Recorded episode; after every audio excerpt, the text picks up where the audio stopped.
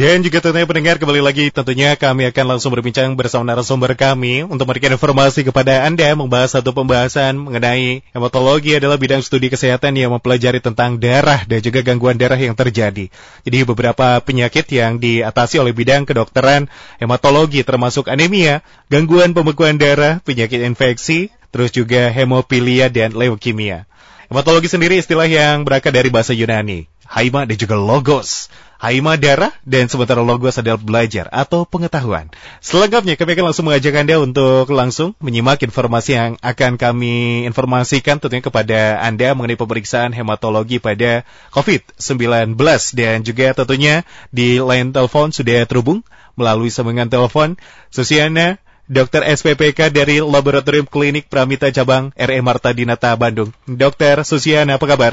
Baik. Alhamdulillah baik begitu ya. Dokter, terima kasih telah menyempatkan waktunya pada kesempatan hari ini untuk bergabung bersama kami di Fit Radio tentunya. Dan informasi yang akan kami sampaikan kepada pendengar juga tentunya ini mengenai pemeriksaan hematologi pada COVID-19. Dan dokter, langsung saja dokter ini sebetulnya dalam hal ini pemeriksaan hematologi ini apa ya dok ya? Silakan.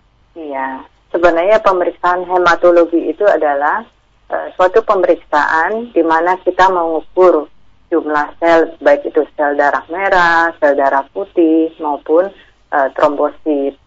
Nah, dari pengukuran-pengukuran ini kita bisa memprediksi kondisi kesehatan seseorang seperti apa secara global. Misalnya mm-hmm. uh, untuk menentukan seseorang anemi atau tidak, nah, yeah. itu kan kita mengukur dari kadar Hb-nya, hemoglobin. Mm-hmm. Mm-hmm. Ataupun misalnya untuk melihat penyakit yang sekarang lagi tren nih, kita juga kan sedang ingin memutuskan mata rantai uh, talasemi misalnya. Nah itu dari hematologi pun kita bisa memprediksi seseorang ada kecenderungan uh, talasemi atau tidak.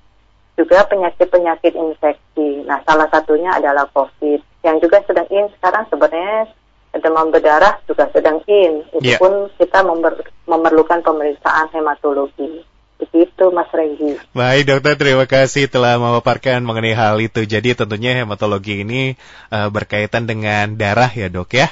Memang banyak sekali riwayat eh, penyakit yang memang notabene akan diperiksa adalah darahnya ya dok ya untuk menentukan apakah pasien ini terinfeksi ataupun tidak begitu ya. Betul. Baik. Jadi pemeriksaan hematologi ini penting untuk dilakukan. Lalu dari jenisnya sendiri dokter, ini apakah ada beberapa macam begitu? Umumnya di pasaran di lab itu mereka menawarkan ada dua pemeriksaan hematologi yaitu hematologi rutin mm-hmm. uh, itu sebenarnya yang diperiksa adalah hema, hemoglobin kemudian hematokrit kemudian uh, jumlah leukosit hitung jenis leukosit dan trombosit selain itu juga ada hematologi lengkap hematologi lengkap itu lebih lengkap ya namanya juga lengkap yeah. mm-hmm. selain yang saya sebutkan tadi dia juga akan mencantumkan indeks eritrosit. Nah, indeks eritrosit itu biasanya juga membantu kita untuk mengarahkan ke mana arah uh, anemi. Misalnya, mhm, apakah mm -hmm, itu kekurangan mm -hmm. zat besi atau kekurangan asam folat atau vitamin B12 yeah. atau uh, karena penyakit kronis. Juga uh, untuk hematologi lengkap biasanya ditambahkan pemeriksaan laju endap darah. Mm -hmm, Ini mhm. umumnya mm -hmm. untuk pasien-pasien infeksi kronis seperti TB, dokter-dokter akan meminta uh, untuk pemeriksaan ini. Baik dokter, jadi tentunya dalam pemeriksaan hematologi sendiri ini ada dua jenis yang tentunya nanti sesuai dengan kebutuhan dari pasien yang memeriksakan begitu ya. Ada yang lengkap, ada juga yang rutin. Nah, dalam hal ini, dok, untuk mengetahui kondisi seperti talasemi, terus juga mungkin anemi, atau bahkan mungkin COVID-19 dan juga DBD, polanya sama, dok, dalam pemeriksaannya? Um, tentu beda, tentu beda. Kalau uh, untuk anemi atau talasemi, mm -hmm. uh, biasa awal yang dilihat adalah uh, kekurangan hemoglobinnya ya, anemi. Okay. Nah, biasanya sih uh, kriteria yang kita pakai adalah kriteria WHO. Mm -hmm. Untuk ibu hamil itu uh, kurang dari 11 ya, 11 gram. Untuk uh, wanita dewasa itu uh, 12 gram dan untuk lelaki dewasa kurang dari 13 gram. Nah, kalau seandainya uh, dia ada anemi, kemudian kita lihat bagaimana indeks eritrosit. Kalau yeah. indeks eritrositnya kecil-kecil, kita curiga nih ada kemungkinan seseorang itu pembawa uh, gen talasemi Hmm. ataupun bisa uh, apakah dia juga defisiensi zat besi itu pun sering terjadi pada masyarakat kita karena ya mungkin pola makan yang kurang baik Iya, iya. ataupun ada penyakit uh, kronis lainnya. Mhm. Berarti dalam hal ini juga selain pemeriksaan atas rujukan dokter atau pemeriksaan kesehatan riwayat pasien sendiri ini juga tentunya pemeriksaan seperti ini bisa lebih ke check up begitu ya pemeriksaan untuk meminimalisir ya dok ya? Betul betul bisa dipakai untuk medical check up Mhm. karena ini akan menggambarkan kondisi seseorang secara umum ya, secara global. Baik, dokter kalau hematologi ini memang sudah misalkan kalau di lab Ramita sendiri sudah masuk ke dalam paketan general check up dok? Betul. Hmm. Di dalam paket general check up biasanya hematologi akan masuk Oke. karena eh, pemeriksaan ini adalah pemeriksaan dasar sebenarnya Hmm, begitu dan ya. sangat membantu dalam berbagai hal untuk menentukan kondisi seseorang seperti itu. Baik, itu yang tentunya tujuannya begitu ya untuk meminimalisir. Baik dokter, jadi tentunya waktu yang tepat dalam pemeriksaan selain pasien yang memang sudah dalam rujukan dokter begitu untuk pemeriksaan lab, ini kapan waktu yang tepat untuk uh, seseorang atau mungkin siapa pun yang ingin memeriksakan kesehatannya? Sebenarnya kalau kapan waktu yang tepat medical check up minimal setahun sekali lah ya kita lakukan. Mhm, mhm.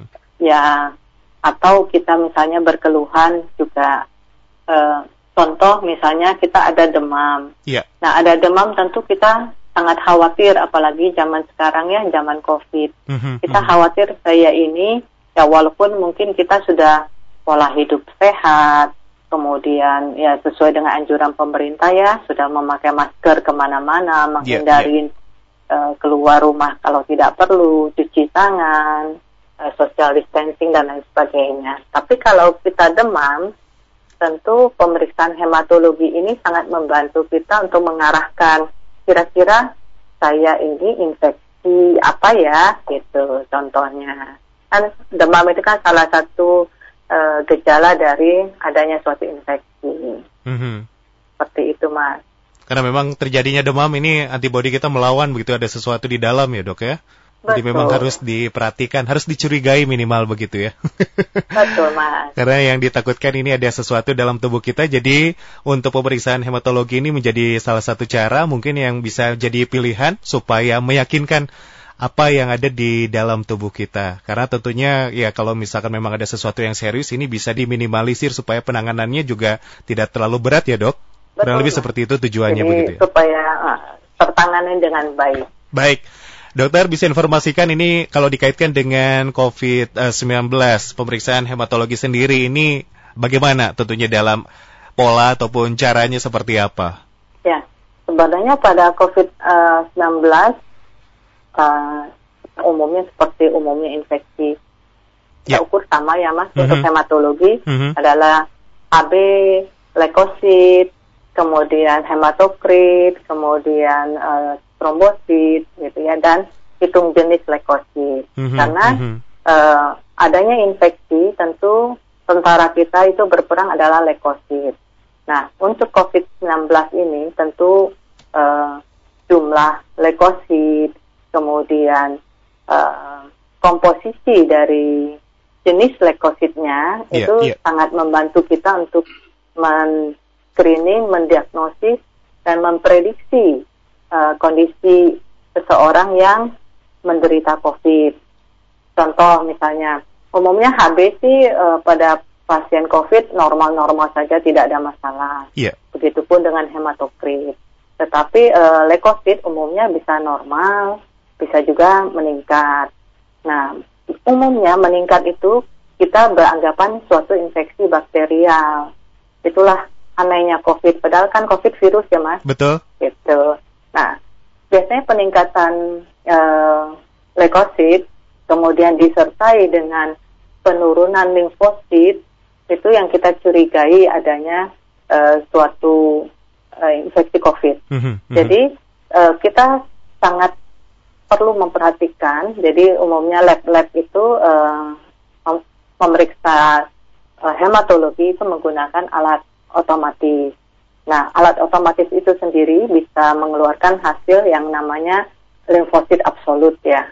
limfosit absolut itu uh, sebaiknya untuk pasien COVID umumnya kurang dari 1.500 itu uh, hati-hati karena biasanya sih prediksinya akan uh, buruk kondisinya sehingga pasien perlu mencari pertolongan lebih lanjut untuk ke rumah sakit. Kan umumnya biasanya kalau gejala ringan kan pasien disuruh di rumah saja ya mas. Betul Tidak betul. perlu melakukan tindakan apa-apa. Nah mm -hmm. selain dari limfosit absolut itu juga biasanya sih alat uh, hematologi otomatis itu pun sendiri bisa mengukur kadar neutrofil Nah, kita membandingkan rasio antara neutrophil dan limfosit disebut dengan NF cell count, neutrophil limfosit ratio count, di mana penelitian kan karena ini awalnya dari Wuhan ya Mas. Betul, Jadi yeah. uh, pertama kali mereka yang meneliti akhirnya kita juga terbantukan mereka mendapatkan angka cut off uh, eh, NRL itu tiga lebih dari 3,13.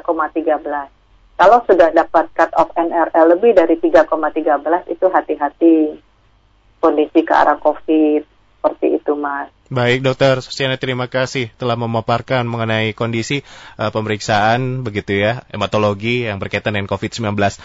Tadi dokter juga menyarankan ketika memang ya kita kondisi kesehatan sebetulnya tidak terlalu parah tapi cenderung mungkin lebih ke demam begitu. Nah ini dianjurkan untuk dalam pemeriksaan lab hematologi salah satunya.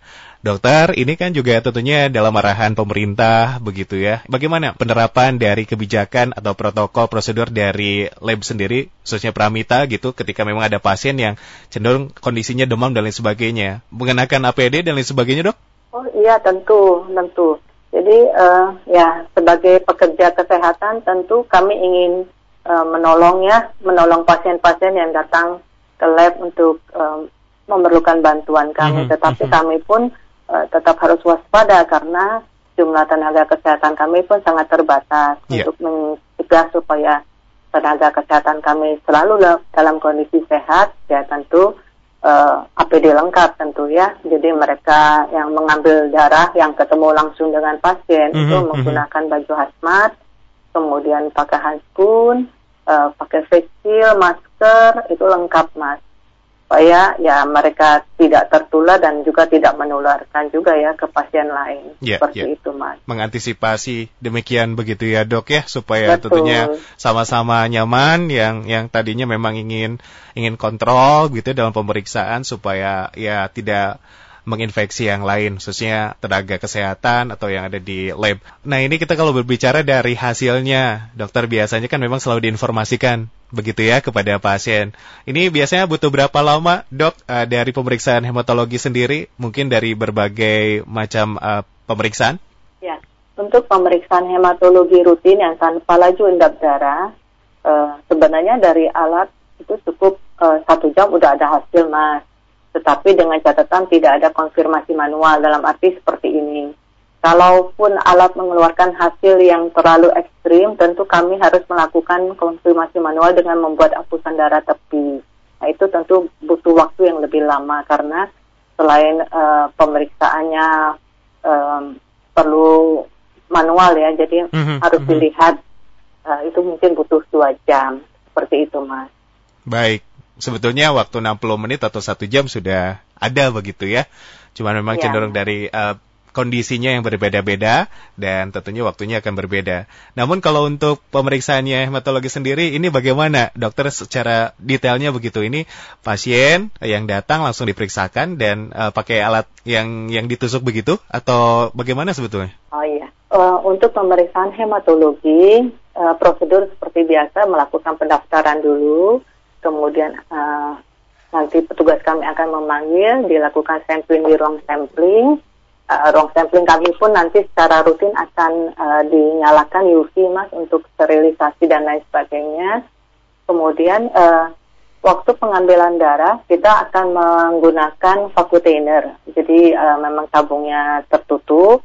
Setelah itu dari tabung akan dikirim ke lab ke belakang menggunakan pneumatik tube dan dilakukan pemeriksaan. Seperti itu mas prosedurnya. Baik, jadi tentunya uh, pasien tidak perlu khawatir begitu ya dalam pengambilan darah ya kadang selalu ada paranoid tersendiri dok kalau berkaitan dengan darah ya. Betul mas. uh, dan tentu tenaga yang kami sediakan ada tenaga ahli sehingga uh, mengurangin lah sedapat mungkin kami akan mengurangi pengambilan sampel ulang ya. Jadi mm -hmm. kegagalan pengambilan sampel itu seminimal mungkin kami usahakan untuk tidak terjadi. Seperti itu, Mas. Oke, baik. Dan alat yang digunakan juga tentunya terjamin ya, Dok? Oh iya, tentu. Alat yang kami gunakan tiap hari kami melakukan uh, quality control sebelum dilakukan pemeriksaan untuk memastikan bahwa alat dan reagen kami bekerja dengan baik dan benar. Baik. Apalagi kalau sudah ISO, Mas, harus itu. Oh, begitu ya. Jadi iya itu ya kalau berkaitan dengan darah memang sangat sensitif ya dok ya. Dokter kita ini ada pertanyaan dari pendengar terlebih dahulu ya dok ya. Ini sudah ada yang berinteraksi baik. pada kesempatan kali ini yang bertanya kepada dokter Susiana. Sebentar kita lihat dulu line WhatsAppnya. Yang pertama tentunya ada Bapak Rian di Cicadas. Dok, ini sebenarnya untuk orang yang tidak memiliki riwayat, apakah perlu katanya untuk diperiksakan dan berapa bulan sekali ya untuk uh, cek seperti ini?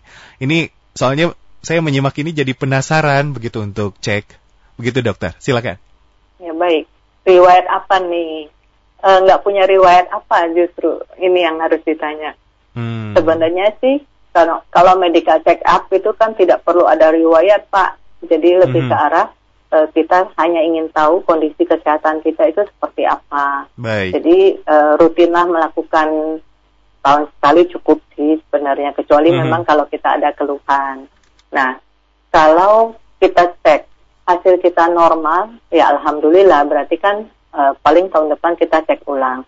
Tapi kalau seandainya kita ada uh, suatu kelainan gitu, pas kebetulan dicek, katakanlah saya terdiagnosa anemia misalnya. Yeah. Kemudian saya mencari sebabnya anemia karena apa oh ditemukan karena kekurangan zat besi. Kemudian saya diobatin oleh dokter zat besi. Mm-hmm, Tentu mm-hmm. saya perlu cek ulang lagi untuk mengetahui bagaimana perkembangan penyakit saya. Umumnya sih setelah diobatin eh, satu sampai tiga bulan lah dicek ulang seperti hmm, itu. Baik. Nah uh, saya nggak ngerti nih bapak ini nggak punya riwayat yang gimana maksudnya. Hmm, mungkin nampaknya sehat-sehat saja tidak punya riwayat oh, tertentu iya. tapi ingin cek Setelah up nampaknya sehat-sehat aja pun kan kadang-kadang saya bilang itu uh, tubuh mengkompensasi sehingga kita uh, tidak sadar bahwa kita sebenarnya sudah lampu kuning walaupun hmm, belum lampu okay. merah mungkin seperti itu. Baik Bapak Rian, itu dia jawaban dari Dokter Sosiana. Baik dok, ini juga menarik ya kalimatnya, maksudnya uh, jangan sampai tidak ada riwayat, ini kita juga akhirnya terkecoh begitu ya dok ya. Syukur-syukur Alhamdulillah setelah check up tidak ada apa-apa. Tapi kalau misalkan ada hasil yang ini mengindikasikan suatu kelainan atau penyakit tertentu, ini bisa langsung segera diobati begitu ya dok ya, tidak nunggu parah. Betul. Baik, Bapak Rian, terima kasih. Selanjutnya ada Ibu Lia di Cikutra. Dok, ini anak perempuan saya katanya punya anemi karena sering terlihat pucat. Apakah bisa anak saya ini cek hematologi agar ada kepastian dia anemi atau tidak, dokter? Oh ya, betul. Uh, tepat sekali untuk menentukan seseorang anemi atau tidak, tentu kita harus mengecek kadar hemoglobin. Nah, bukan hanya sekedar mengecek kadar hemoglobin saja, kalau kadar hemoglobinnya rendah, tentu kita harus menentukan e, karena apa hemoglobinnya rendah.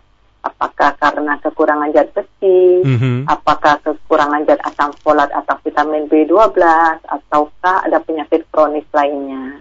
Nah, berdasarkan pemeriksaan hematologi, itu memang e, bisa mengarah ke arah mana gitu, apakah defisiensi besi atau tidak. Nah, untuk untuk uh, alat yang di Pramita itu kita ada uh, pemeriksaan yang namanya hematologi plus rapid. Itu kita bisa uh, menentukan seseorang apakah kekurangan HB-nya itu karena defisiensi zat besi atau enggak. Itu uh, dari pemeriksaan red heart, red uh, HE. Jadi uh, kita bisa melihat kadar uh, hemoglobinnya itu sudah dari awal dari uh, retikulositnya seperti itu mas. Baik Ibu Lia, demikian tentunya ya itu dia uh, manfaat untuk pemeriksaan hematologi ini salah satunya untuk bisa memeriksakan kesehatan tubuh kita sekalipun ini nampaknya tidak ada riwayat ataupun gejala yang dirasakan ya dok ya. Rumah. Karena ini di dalam ya dok ya kita berbicara yang tidak terlihat sih ya, jadi agak sulit juga. Jadi pemeriksaan darah ini salah satu yang bisa dicek begitu ya. Oke baik, dokter Susiana selanjutnya juga tentunya uh, berkenan untuk menyampaikan ini bagaimana tentunya kegiatan yang bisa dilakukan ini di tengah pandemi COVID-19. Dokter mungkin bisa memberikan informasi tersebut kepada pendengar. Ya, uh, tentu nomor satu adalah sesuai dengan himbauan pemerintah ya. Jadi uh, kalau tidak perlu tidak usah keluar rumah nomor satu. Kemudian pakai masker ke mana pun uh, kita pergi keluar mau belanja sayur dengan abang sayur misalnya tetap itu pakailah masker. Jangan lupa cuci tangan. Kemudian social distancing, pola hidup sehat. Kemudian uh, jangan lupa berjemur matahari jadi uh, walaupun kita di rumah, tentu di halaman rumah nggak apa-apa kalau kita berjemur mm-hmm. melakukan olahraga ringan yeah. seperti itu. Itu pola hidup sehat. Kemudian uh, pesan saya adalah jika kita ada kondisi tubuh yang kurang sehat, jangan takut untuk memeriksakan diri. Kalau seandainya takut untuk ke lab, uh, Pramita sendiri menyediakan uh, home service yang bisa datang ke rumah, hmm. jadi bisa membantu para pendengar yang ingin membutuhkan pemeriksaan lab sehingga uh, dapat didatangi ke rumah. Itu dapat menghubungi ke pramitanya langsung. Itu salah satu pelayanan untuk memudahkan begitu ya dok ya? Iya betul. Karena itu tadi kalau ada beberapa pasien juga yang takut ke lab atau mungkin takut ini itu betul. banyak lah ya kondisi. Takut kontak sama orang. Mungkin. Betul betul. Jadi tentunya ya bisa dilakukan karena pelayanan dari Pramita sendiri ini sudah ada. Baik ya, selanjutnya betul. Dokter Sosiana berkenan untuk memberikan uh, dukungan kepada rekan sejawat, kepada pasien atau kepada seluruh masyarakat di tengah pandemi COVID-19 ini. Dokter silakan.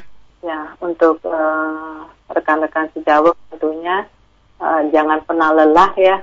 Memang uh, kondisi COVID ini kondisi yang melelahkan buat semua, uh, bukan hanya masyarakat, uh, juga tenaga-tenaga kesehatan ya.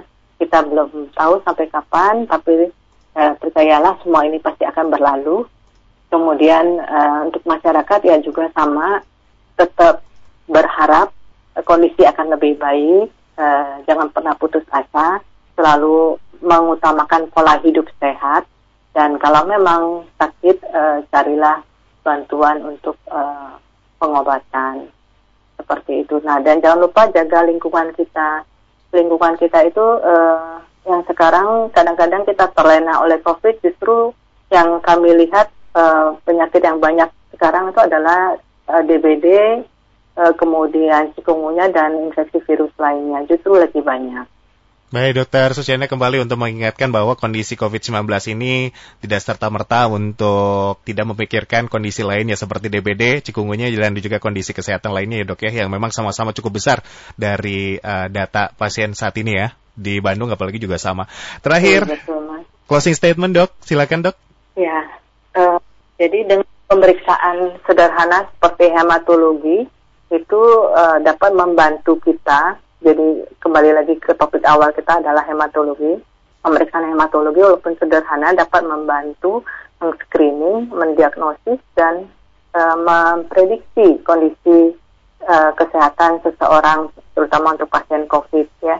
Jadi memang pemeriksaan hematologi itu sendiri tidak menentukan seseorang positif COVID, tapi bila kondisi tertentu contohnya pemeriksaan limfosit absolut NRL itu dapat membantu kita untuk uh, memprediksi bagaimana kondisi kesehatan seseorang yang menderita COVID. Mungkin itu yang bisa take yang uh, dapat kita uh, apa pegang lah dari pemeriksaan hematologi ini untuk pasien COVID.